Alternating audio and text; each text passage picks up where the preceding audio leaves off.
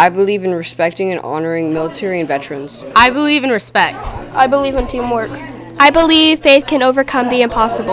I believe in choosing your own I path. believe in glitter. I believe in respect. I believe honesty is the best feature. This I believe.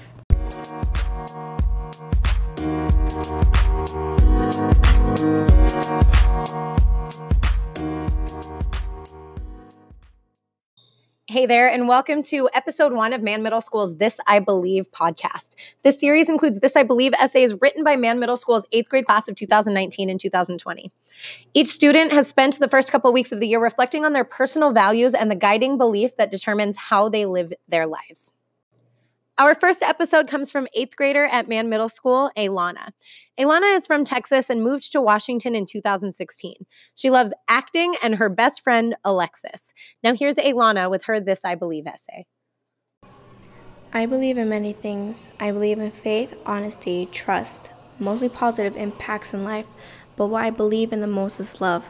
I believe that love is everywhere in this world and is all around us. You can have two choices in life either surround yourself with love and positivity, or have nothing and be filled with negativity. My story has a low starting point. I used to think I had nothing and nobody, like no one wanted me for who I was. I used to always hide a silly smile under a very painful cry.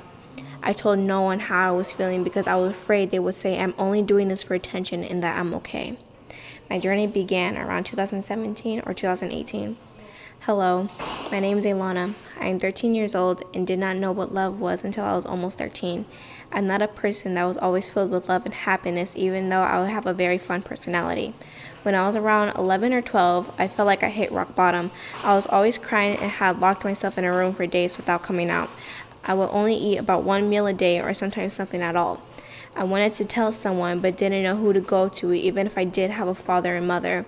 I felt all alone every single day, feeling more and more worthless when I was alone, not knowing that what I really needed was assurance that I still had love. One day, when my mother had to come pick me up from school yet again from having another severe anxiety attack, she finally asked me what was wrong, and I just broke down in the car as we were heading home. She knew that I needed support, so she signed me up to see a therapist. After some time about getting everything out of my fuzzy head, I started to see the world very different once again. I was so happy that I started crying tears of joy yet again instead of pain and sorrow. I felt like a kid again, and yet after all this time, I finally figured out that if I bottle in my emotions for so long, who knows when you can burst out. A very long time of hurting, more than 365 days, can have a big impact in your life. You start to lose track of everything and just don't want to do anything that used to be fun for you, but every time you try, you just feel like giving up because you can't do it right. You feel like you can't do anything right. Many people in this world who are suffering still to this day, just like how I used to.